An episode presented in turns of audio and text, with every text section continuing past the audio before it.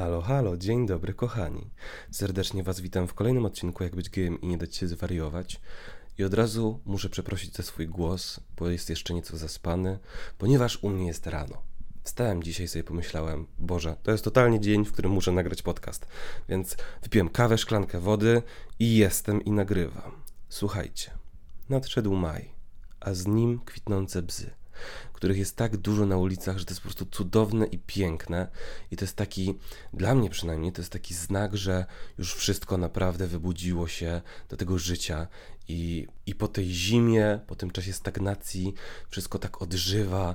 Ludzie częściej wychodzą gdzieś na zewnątrz, spotykają się ze znajomymi, jest o wiele więcej uśmiechu na ulicach, co też jest cudowne, bo przez tyle miesięcy po prostu widziałem grymasy na twarzach Polaków, że już po prostu nie mogłem. Ale teraz, jak widzę, jak te kwiatki kwitną i ludzie się trochę bardziej cieszą, to naprawdę to jest jak miód na to zimowe serducho. Także słuchajcie, dzisiaj pogadamy o właśnie bzach, a dokładniej, jak przyjrzycie się tym kwitnącym bzom w całej Polsce, to w wielu przypadkach jest to tak, że one pięknie wyglądają, są takie mm, cudowne, że po prostu mm, zapach i w ogóle, no to są moje ulubione kwiaty, więc ja po prostu przy każdym opisie bzów to po prostu się rozpływam, bo uwielbiam bzy, ale mniejsza z tym. W większości przypadków na takich bzach występują takie zasuszone kwiatostany. I słuchajcie, taka jest prawda, że gdyby ktoś to ściął na zimę, te po prostu takie zasuszone, bure kwiaty, które już dawno naprawdę zaschły i po prostu tak sobie wiszą, to w tym miejscu pojawiłyby się nowe, piękne kwiaty, świeże, pachnące, cudowne, ale dalej to jest zaschnięte. I w szczególności na takich dzikich bzach to widać, że tam o nie nikt nie dba. W ogródkach zazwyczaj ludzie ścinają takie rzeczy, więc te ogródkowe, zapłotowe bzy są takie wow, że po prostu widać to i to jest takie o mój Boże, jak one wyglądają rewelacyjnie. Ale te takie średnio zadbane bzy właśnie takie są.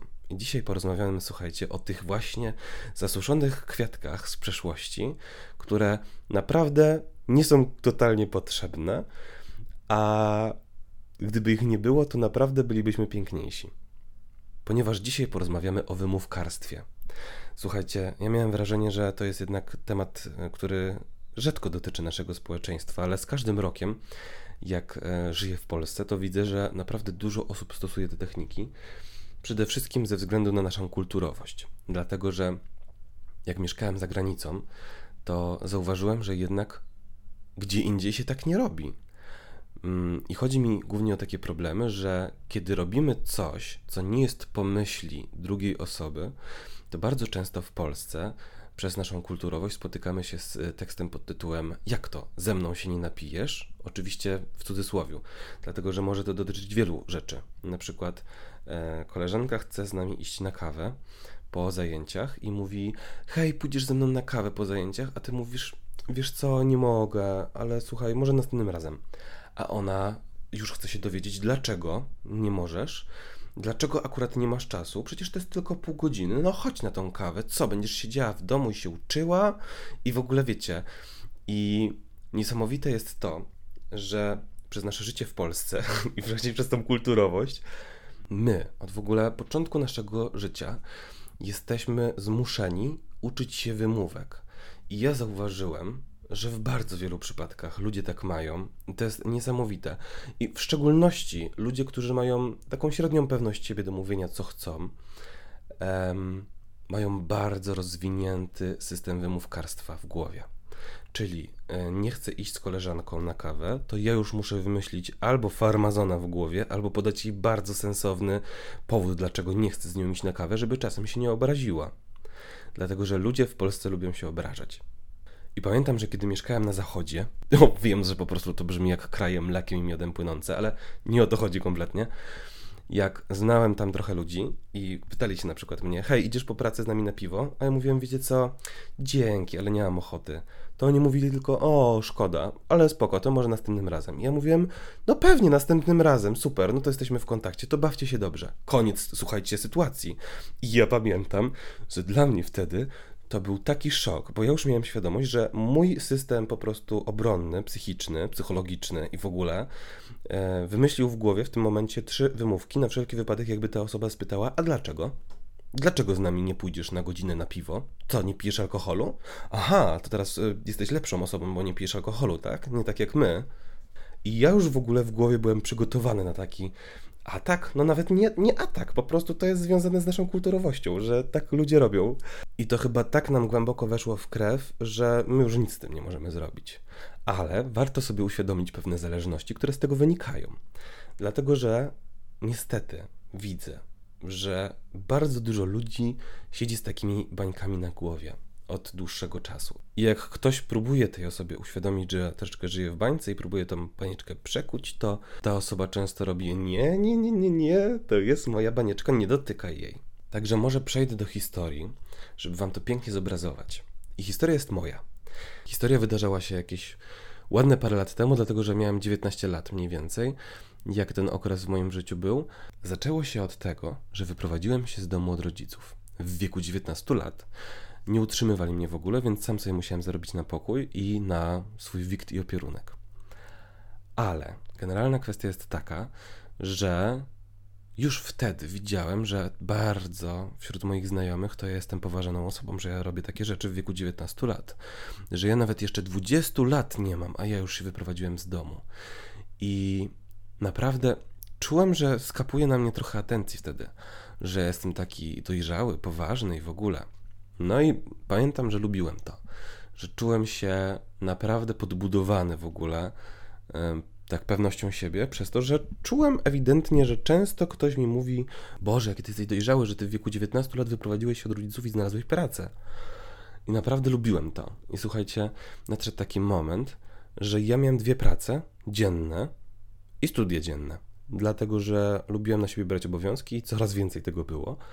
No ale niestety skończyło się tak, że spałem po 5 godzin dziennie i zapieprzałem po prostu jak z motorkiem w dupie. Dlatego, że studia dzienne, co prawda to nie były jakieś wybitnie wymagające studia, ale jednak trochę tego czasu na uczelni musiałem spędzić. No i oczywiście yy, jedna praca na pół etatu i druga praca na pół etatu, więc średnio 5 razy w tygodniu po 8 godzin dziennie. No to soboty i niedzielę robota. No i w tygodniu, trzy razy w tygodniu też tylko dni, w których naprawdę miałem dużo zajęć na uczelni, odpuszczałem sobie pracę. I to były dla mnie w ogóle dni weekendowe, bo naprawdę tyle robiłem. No ale wtedy, słuchajcie, wszyscy moi znajomi do mnie mówili: Boże, jak ty dajesz radę? Ty normalnie jesteś jakiś tytan. Jak ty dajesz radę pogodzić dwie prace i studia dzienne i ty w ogóle zdałeś sesję? Po prostu wszyscy byli pod takim wrażeniem mojej osoby. Ja też byłem sam pod wielkim wrażeniem samego siebie, dlatego że samemu sobie imponowałem. No i super, rewelacja chociaż naprawdę tak zapieprzałem, że ledwo co żyłem i funkcjonowałem i się nie wysypiałem i nie miałem czasu i rezonowało to na bardzo dużo płaszczyzn mojego życia, w szczególności zdrowie i zdrowie psychiczne, bo byłem o wiele bardziej impulsywny przez to, że tak strasznie zapieprzałem i nie miałem czasu, żeby odpocząć. Zmęczenie psychiczne, zmęczenie fizyczne przede wszystkim. Spanie po 5 godzin to nie jest fajna sprawa przez dłuższy czas. No dwa razy w tygodniu byłem w stanie tak pocisnąć, ale kiedy już musiałem czwarty raz z rzędu spać po 5 godzin, to już czułem się trochę jak zombie. Wiecie, 5 kaw i dopiero wstawałem, po prostu wychodziłem z domu i byłem w stanie funkcjonować. Chociaż i tak na 70%, a nie na 100%. Ale już mniejsza z tym. No i taka sytuacja, że miałem dwie prace dzienne i studia dzienne, mm, trwałam jakieś 3 miesiące.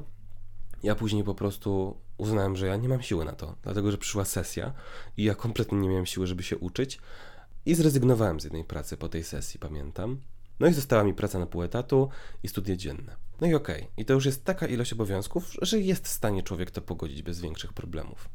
Ale przez to, że ja byłem przyzwyczajony do tego, że tak mnie ludzie podziwiają, jaki to jestem zaradny, że ja w tak młodym wieku robię tyle rzeczy i tak dalej, to moja psychika nieświadomie zaczęła robić taki mechanizm obronny, że kiedy czułem, że to podziwianie mojej osoby trochę spada, to ja próbowałem to nadrobić gadaniem i słuchajcie, z osoby, która pracowała na dwie prace i studia dzienne i mało gadała o tym, ile robi, stałem się nieświadomie osobą, która nie robi już aż tak wiele, ale pierdzieli, ile to nie robi. I wszystkim mówi, jaka to jest zmęczona, ile to nie robi i tak dalej.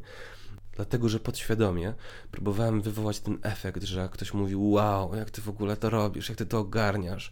Ten sam efekt, który uzyskiwałem przez te trzy miesiące wtedy. Aha, i może zaznaczę, że ja wam teraz to opowiadam z totalnie obiektywnej strony, bo już tak dużo czasu minęło, że jestem w stanie obiektywnie się skrytykować za to.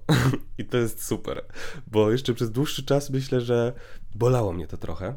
Dlatego, że minęło, myślę, że z pół roku takiego ciągłego narzekania i wcale tak wiele nie robienia. I mój przyjaciel mi powiedział w końcu, kiedy ja znowu do niego przyszedłem i zacząłem opowiadać, jaki to nie jestem zmęczony, jak to coś tam, studia, praca i la. I nagle on do mnie mówi: Stachu, ale co ty pieprzysz? Ty cały czas tak gadasz, ile ty tego nie robisz, a taka jest prawda, że ty gówno robisz. W sensie, okej, okay, praca i studia, ale to nie jest wcale tak dużo, żebyś cały czas o tym opowiadał, a ty cały czas o tym gadasz, ile ty tego nie robisz. I ty już śpisz po 8 godzin dziennie, ty jesteś wyspany i wypoczęty, masz czas na imprezy, masz czas, żeby nawet mieć kaca raz w tygodniu, ale ty cały czas gadasz, ile ty to nie robisz. I cały czas rozmowa się skupia na tym, żeby po prostu każdy ci mówił, y, wow, super. I na początku pamiętam, że zareagowałem dosyć pasywno-agresywnie, bo poczułem się zaatakowany. I sobie myślę, kurde, co to w ogóle za tekst? Ja tutaj wypruwam żyły każdego dnia, e, żeby po prostu swój wikt i opierunek e, tutaj zaspokoić, a ktoś mi w ogóle takie uwagi śmie prawić, to jest w ogóle niedopuszczalne, nie? No ale pamiętam, że jak miałem już kilka godzin, żeby to przemyśleć sobie, to sobie uświadomiłem, że kurde, ten gościu ma totalnie rację, bo, bo ja już wcale tak nie żyję, żeby 5 godzin spać, lecieć na studia, później do pracy, wracać o 23 i nie mieć czasu, żeby zjeść, pierdnąć i się wysrać. Naprawdę. Um, tylko faktycznie ja już mam coraz większy luz, ale cały czas w mojej głowie się szczuję i pokazuję ludziom dookoła, jaki to ja nie jestem zaszczuty tą robotą, żeby wszyscy ludzie widzieli, jaki to ze mnie nie jest tytan po prostu pracy i w ogóle robienia rzeczy. No i powiem wam, że jak słyszę teraz siebie i opowiadam to, to to jest naprawdę komiczna sytuacja. Bo jak ja teraz widzę bez tej bańki na głowie, jak się zachowywałem wtedy, to to jest po prostu przezabawne i to jest komiczne, dlatego że ja mam świadomość, że wcale tak nie było, że ja wcale tak nie zapieprzałem, że miałem naprawdę dużo czasu. Ale po prostu przedstawiałem swoją osobę jako po prostu działacza, totalnego działacza, gdzie było tak przez trzy miesiące. I się przyzwyczaiłem do tego, że ludzie mnie za to chwalą więc chciałem być dalej chwalony. I myślę, że to jest generalne clue. I generalna kwestia jest taka, że to zakrzywiło mój obraz mojej osoby w mojej głowie. Bo ja siedziałem w takiej bańce na głowie, ile ja to nie robię. Gdzie to było główno prawda. I powiem wam, że dzisiaj poruszam ten temat, dlatego że ostatnio zauważyłem, że dużo ludzi tak ma. I zacząłem zwracać uwagę na ten właśnie problem. I myślę, że generalna kwestia jest taka właśnie, że my jesteśmy przyzwyczajeni do wymówek. Bo taka jest prawda, że to jest system obrony naszego społeczeństwa. Przed właśnie tekstami typu ze mną się nie napijesz. E, to jest taka łagodna asertywność, nie? To jest niesamowite. Po co być asertywnym, jak można puścić wymówę? Ktoś się pyta, czy idziemy na imprezę, a ty mówisz, że jesteś chory, bo i tak nie planujesz wychodzić dzisiaj na imprezę. No i to jest taka bardzo łagodna asertywność, bo osiągasz ten sam efekt, czyli nie idziesz i ktoś się nie obraża na ciebie, że nie idziesz, ale de facto to ty puściłeś farmazona. I to jest takie wygodne, nie? To jest niesamowite, jak dużo ludzi to robi i jak dużo ludzi potrafi się na tym złapać. I powiem wam, że bardzo lubiana przeze mnie postać kiedyś w wywiadzie, a mianowicie Beata Tyszkiewicz, przy zapytaniu się pani redaktor, pana redaktor, nie pamiętam dokładnie jak to było, ale zapytali się jej, czy lubi pani kłamać, czy w ogóle pani kłamie. A ona powiedziała tak. Kłamać? Nie, ja na to nie mam energii, bo jak już się kłamie, to trzeba wszystko pamiętać, co się komu powiedziało. I powiem wam, że to jest totalnie racja, dlatego że jak już ludzie puszczają farmazony, to muszą po prostu mieć w głowie te szufladki. Temu powiedziałem to, tamtemu powiedziałem tamto i żeby po prostu było spójnie, żeby to się nie wyjebało za przeproszeniem którymś momencie. I uświadomcie sobie, ile energii na to idzie, na takie wymówkarstwo, na takie kłamanie. I na pewno zderzyliście się z taką sytuacją w swojej rzeczywistości, albo nawet sami ją mieliście, że powiedzieliście komuś niebo coś tam i później spotkaliście przez przypadek tą osobę, która dobrze wiedziała, że skłamaliście, bo powiedzieliście jej zupełnie inną wersję swoich planów. Na przykład, ja kiedyś miałem taką sytuację, że powiedziałem jednemu gościowi, nawet w ogóle powiedziałem wam to w tym podcaście już kiedyś. Powiedziałem gościowi, że jestem chory, a później spotkałem go w klubie. I nagle gościu do mnie mówi: O, widzę, że jesteś bardzo chory, nie? No kurde, no faktycznie, no święte ozdrowienie, no. I co tu powiedzieć w ogóle, nie? Przyłapany na gorącym uczynku, po prostu makabra. No, także po prostu to jest super zabawne w ogóle takie sytuacje, jak spojrzy się na nie z boku, ale kiedy się je przeżywa, to jest o Boże, teraz ta osoba ma świadomość, że jestem niesłowną osobą. Co teraz zrobić w ogóle i jak tu się wygrzebać z takiego po prostu fiaska? No, także słuchajcie, naprawdę to jest bardzo popularne i każdemu się coś takiego zdarza, ale najważniejsze pytanie jest, po co? Po co ludzie sobie to robią, nie? Jeszcze co innego jest, jak ktoś puszcza taką ściemę, bo naprawdę, nie wiem, nie zamierza wychodzić z domu i nie wyjdzie z domu, więc mówi, że się źle czuje i nie wychodzi. Ale są osoby, które mówią, że się źle czują i idą w inne miejsce. I jest szansa na spotkanie ich. I później nagle jest kwas, bo ktoś ci puścił ściemę, nie? I nagle jest wstyd i w ogóle. I nagle te osoby przestają cię lubić, dlatego że w ich systemie obronnym zachodzi reakcja pod tytułem: O kurde, jestem spalony, czy jestem spalona bo ta osoba już wie, że jestem niesłowną osobą.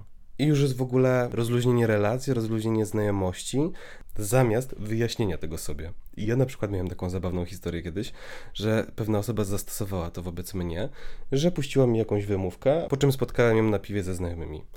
I um, no i co? I tej osobie było tak głupio, że przestała się do mnie odzywać. I było koniec znajomości. I dopiero po jakimś pół roku, e, kiedy spotkałem tę osobę po pijaku, w sensie ta osoba była totalnie zalana, to powiedziała do mnie, że kurde, że ona jest taka głupia, że tak jej zależało na tej znajomości, a nie miała jej, żeby mnie przeprosić po prostu, że wtedy mnie okłamała, bo chciała po prostu porobić coś innego. I że to było takie głupie w sumie. I zacząłem się śmiać z tą osobą i w sumie wróciliśmy do dobrych relacji, bo każdemu się zdarzają takie fiaska. I to myślę, że jest normalne i dosyć popularne w dzisiejszym społeczeństwie. Ale wracając do wymówek to generalna kwestia jest taka, że bardzo łatwo można się przyzwyczaić do robienia wymówek na zewnątrz, ale również wewnątrz, kochani. I zderzam się coraz częściej z sytuacją, że ktoś mi mówi, na przykład pracując na etat i nie mając jakoś turbo wybitnie wielu rzeczy do zrobienia, śpiąca po 8 godzin dziennie, że na przykład nie ma czasu, żeby 20 minut dziennie poćwiczyć albo nie ma czasu, żeby pójść na rower w ciągu dnia, e, albo nie jeździ rowerem do pracy, tylko autobusem, dlatego że autobusem jedzie się szybciej, gdzie jak jesteś w stanie zauważyć na przykład, jak często rano autobusy stoją w korkach i jesteś w stanie przedstawić tej osobie argumentację pod tytułem ja jedę z tego miejsca 22 minuty, a ty jedziesz 28 tym autobusem, więc wcale się nie jedzie szybciej to nagle ta osoba w ogóle szuka jakiegoś argumentu, który jest argumentem z dupy. Żeby po prostu nie wyszło na twoje. Żeby nie wyszło, że masz rację. I to jest bardzo ciekawe, że ludzie nie mówią w takim momencie, no w sumie masz rację, ale wiesz co, po prostu mi się nie chce jeździć na rowerze. Albo po prostu jakiejś takiej normalnej, zwykłej wymówki, ale normalnej, prawdziwej, rzeczywistej, po prostu wytłumaczenia tego. Albo na przykład ludzie, którzy od długiego bardzo czasu palą strasznie dużo petów na przykład. I ja to widzę i pytam się, jakby, jak tam w ogóle twoje papierosy? Nie myślałaś nad rzuceniem? Nie myślałaś nad rzuceniem? I ktoś mi odpowiada, nie, wiesz co, ja teraz jestem zbyt zestresowany w pracy. Ja teraz mam zbyt stresujący czas w życiu, żeby nie palić papierosów. Y, jak będę miał luz, to rzucę.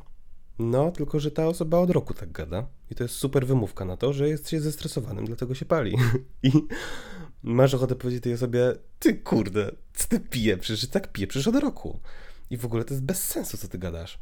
Ale wiesz, masz świadomość, że to jest komfort zone tej osoby i nie chcesz po prostu wchodzić w jakiś konflikt interesów z tą osobą, żeby uświadamiać jej, że to jest po prostu głupia wymówka i żeby podała ci po prostu sensowny powód ale z drugiej strony, czy to jest Twoja sprawa, żeby o tym gadać? Dlatego się o tym nie gada, bo to nie jest nasza sprawa. Ale generalna kwestia jest taka, że ludzie, którzy widzą, że wymówki działają, to te wymówki stosują coraz częściej. I finalnie kończy się tak, że zaczynają oszukiwać nawet samych siebie. I nie są w stanie do końca powiedzieć, co jest powodem danych reakcji swoich bo tyle lat sobie wkręcają, że palą tylko dlatego, że są zestresowani i że na pewno rzucą, jak przestaną być zestresowani, że kiedy przestają być faktycznie zestresowani, to dalej sobie cisną tą wymówkę do głowy, że oni dalej są zestresowani, dlatego palą. No i tak mija jeden rok, drugi rok, trzeci rok, czwarty rok i oni nawet już zapominają, dlaczego w ogóle palą i nie potrafią przyznać, że Albo po prostu są uzależnieni, albo lubią palić, albo mają świadomość, że to szkodzi zdrowiu, ale po prostu dla nich to jest na tyle duża przyjemność, że nie są w stanie teraz z tego zrezygnować, dlatego że, nie wiem, mają za mało przyjemności w życiu i daje im to więcej przyjemności. I ja na przykład powiem Wam, że szczerze podziwiam ludzi, którzy mówią mi, nie rzucę petów teraz, dlatego że ja lubię pety i nie przeszkadza mi to na ten moment. Bo w dzisiejszym społeczeństwie każdy powinien rzucić papierosy.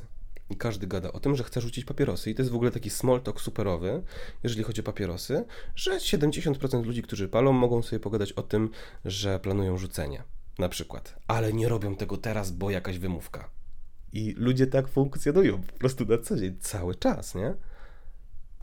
Albo ludzie na przykład odżywiają się niezdrowo i cały czas mówią: Nie, w przyszłym miesiącu pójdę na siłkę, bo teraz mam kupę roboty. I mija miesiąc i oni dalej mówią, że mają kupę roboty i przyjdą na siłownię za miesiąc. I mija kolejny miesiąc i oni dalej mówią, że ma, mają kupę roboty i przyjdą za kolejny miesiąc. I tak oszukują się cały czas. I opowiem wam teraz dobry przykład mojego dobrego kolegi, który jest dobrym wymówkarzem po prostu. Dlatego, że palipety chleje co tydzień i kacuje co weekend. E, I e, mówi, jaki to właśnie nie jest zajęty, dlatego że uwaga, ma dwie roboty. Jedna robota jest na 3 czwarte etatu, a druga jest na 1 czwartą etatu. I czasami się zdarzy, że musi popracować w weekend, nie? No i słuchajcie, on cały czas gada o tym, że nie rzuci palenia, dlatego że on ma tyle pracy i jest tak zestresowany, że to nie jest czas na rzucenie palenia dla niego. Kiedy zapytasz się go, mówiłeś ostatnio, że chcesz chodzić na siłownię, jak tam ci to idzie?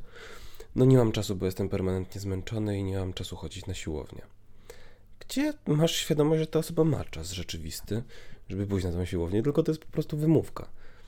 Dodatkowo, co jest najciekawszą kwestią, on mówi, że on nie ma czasu na znalezienie sobie partnera, dlatego że ma tyle roboty. Gdzie to jest totalnie nieprawda. I ta kwestia jest zauważalna w momencie, kiedy ta osoba pokazuje, że jest samotna i że chciałaby kogoś znaleźć, nie? Ale nie może, bo nie ma czasu teraz, bo ma taki zapieprz w pracy i to nie ma sensu kompletnie, żeby on teraz szukał partnera. I ludzie bardzo często takie wymówki sobie wkręcają do głowy i próbują sobie na siłę wytłumaczyć pewne rzeczy w ich życiu różnymi wymówkami, żeby w pewnym sensie się wybielić i żeby nie było, że oni robią cokolwiek nie tak, bo zawsze na wszystko znajdują wytłumaczenie. Ja też kiedyś byłem taką osobą, która po prostu z prędkością światła była w stanie wymyślić tak zajebistą wymówkę, że nigdy nic nie było moją winą. Absolutnie, nie ma takiej opcji. I słuchajcie, pamiętam jak była taka sytuacja, że w pracy, w której pracowałem już z dwa lata, zawsze jak było cokolwiek nie tak, to ja byłem w stanie znaleźć wymówkę, która była tak realistyczna, logiczna i sensowna, że mój menadżer, chociaż był wściekły, bo wiedział, że to jest trochę moja wina, ale z drugiej strony to jest sensowne to, co mówię, no, musiał po prostu jakby wziąć pod uwagę to, co mówię i wy, wybielałem się w taki sposób, nie? Jak cokolwiek było nie tak. I w końcu do mnie mówi, któregoś razu, jak puściłem mu jakąś kolejną wymówkę, jak się mnie o coś zapytał, to mówi do mnie: Staszek, czy ty zawsze musisz znaleźć jakąś wymówkę? Po co? Nie, nie, nie łatwiej ci będzie powiedzieć, sorry, masz rację, zrobię to następnym razem poprawniej, albo cokolwiek, tylko zawsze musisz szukać wymówki. I pamiętam, jak mnie wtedy zatkało, bo sobie myślę, kurde, no chyba faktycznie mam z tym problem, nie? Ja chyba po prostu mam taki talent do wymyślenia takich po prostu um, racjonalnych wymówek w ekspresowym tempie, żeby po prostu się ochronić w jakiś sposób. Dlatego, że miałem problem z krytyką kiedyś. I mam wrażenie, że już tego nie używam, dlatego że już moja tolerancja na krytykę jest trochę wyższa. Oczywiście, dalej mam z tym delikatne problemy, dlatego że każdy ma delikatne problemy z krytyką, albo większe, albo mniejsze, ale już to mam wrażenie, że jest w takim normalnym stadium. Ale powiem Wam, że morał na dzisiejszy dzień jest taki, że chciałbym, żebyście się zastanowili, czy czasem nie ma takich sfer w waszym życiu, w których puszczacie cały czas wymówki. Takie bezsensowne wymówki. Tylko, żeby po prostu ochronić swoją psychikę przed zmianą. Bo tak, bo to jest wygodne, bo to jest fajne, bo to jest super. Bo można się pokazać w lepszym świetle, jak się puści na coś wymówkę. I zastanówcie się, czy faktycznie jest sens puszczać taką wymówkę. Bo ja po swoim przykładzie wiem widzę teraz, że coraz bardziej, kiedy pokazuję swoją asertywność po prostu, to ludzie szanują mnie coraz bardziej. Po prostu. Na przykład, kiedy nie piję alkoholu i ktoś na imprezie chce mi wcisnąć piwo albo banie albo coś i ja mówię, wiesz co, dzięki, nie piję alkoholu i zaczynają się po prostu pytanie, a dlaczego? A to czemu się ze mną nie napijesz? I tak dalej, i tak dalej. To ja po prostu odpowiadam. Wiesz co, aktualnie nie piję, bo chodzę na siłownię, robię cały czas e, mięśnie i dla mnie to jest po prostu strata energii na regenerację mięśni, żeby pić alkohol. I nie mam teraz potrzeby pić alkoholu, ale świetnie się bawię, dzięki. I nagle mu sobie zatyka. I jest zmiana tematu, dlatego że już nie wie w sumie jakiego argumentu użyć, żebym jednak się z nim napił. Ewentualnie próbuje, próbuje, próbuje, próbuje, a w końcu odpuszcza. Tylko, że generalna kwestia jest taka, że o wiele mniej energii ja na to zużywam, żeby powiedzieć coś asertywnie, niż na wymyślanie kolejnej wymówki. Ludzie uwielbiają znajdywać powody danych sytuacji, danych wydarzeń, samopoczucia. Na przykład taki small talk typowy, nie? Ludzi jest taki, że no dzisiaj się coś gorzej czuję, pewnie przez to ciśnienie, albo no bo zbiera się na deszcz, albo no bo jest za gorąco, albo jest za zimno, albo takie są skoki temperatury, że dlatego właśnie. A po co w sumie szukać wymówki na to, dlaczego się gorzej dzisiaj czujesz? Jak wystarczy powiedzieć, wiesz co, w sumie się trochę dzisiaj gorzej czuję, może to dlatego. Bo wiecie, kochani, że zapominamy o ważnej kwestii. Człowiek z natury jest istotą, która nie wie. I dzięki doświadczeniu i dzięki przeżyciom swoim wie coraz więcej. Tylko, że generalnie wszyscy dobrze wiedzą, że im ktoś więcej wie, tym jest mądrzejszy i ważniejszy. Więc wszyscy chcą wiedzieć wszystko. Dlatego tak tendencyjnie lubimy udawać albo wkręcać sobie, że wiemy wszystko i znamy odpowiedź na każde pytanie. Ale czy na pewno trzeba sobie coś takiego wkręcać? Są takie rzeczy, nad którymi naprawdę nie trzeba się zastanawiać. I tego Wam, kochani, życzę, żebyście sobie nie szukali odpowiedzi na takie pytania, na które nie trzeba odpowiadać po prostu, bo bardzo dużo energii wytracamy na to, żeby się głowić, dlaczego akurat dzisiaj mamy taki humor, a nie inny, albo dlaczego dzisiaj wszystko nam wypada z rąk, albo dzisiaj się nie wyspaliśmy. Bo kiedy sobie człowiek uświadomi, że nie potrzebuje znać odpowiedzi na każde pytanie, to nabiera luzu do życia po prostu. I dużo energii, którą traci na wyjaśnianie sobie w głowie pewnych kwestii. I nieraz kiedy nie może znaleźć właśnie odpowiedzi, albo nie zastanawia się wystarczająco głęboko, to puszcza sobie wymówkę w głowie, dlatego że to jest tak eleganckie i łatwe przejście w ogóle do wyjaśnienia sytuacji. Wymówka. I dlatego, kochani, właśnie życzę Wam, że kiedy następnym razem będziecie chcieli puścić jakąś wymówkę na coś, to się zastanowicie, czy naprawdę jest sens. Bo często wydaje nam się, że wymówki są fajne, a tak naprawdę tylko nas oszpecają i wyglądamy dokładnie jak ten bez, który teraz kwitnie. Jest naprawdę przepiękny, ale jest trochę takich ususzonych kwiatów z poprzedniego roku, które my myślimy, że są fajne, a tak naprawdę nas oszpecają. Gdyby ich nie było, gdybyśmy je odcięli, to w tym miejscu wyrosłyby nowe piękne kwiaty i bylibyśmy jak te piękne bzy w ogrodach ludzi. Mam nadzieję, że dzisiejszy odcinek Wam się podobał. Chodźcie na spacery i wąchajcie te bzy, wąchajcie wszystkie kwitnące kwiaty i, i doceniajcie to, co jest teraz, bo jest teraz tak cudownie i tak pięknie. I myślę, że teraz jest najlepszy czas na pozytywne zmiany w naszym życiu. I tego właśnie Wam życzę. Do usłyszenia w następnym odcinku. Pa!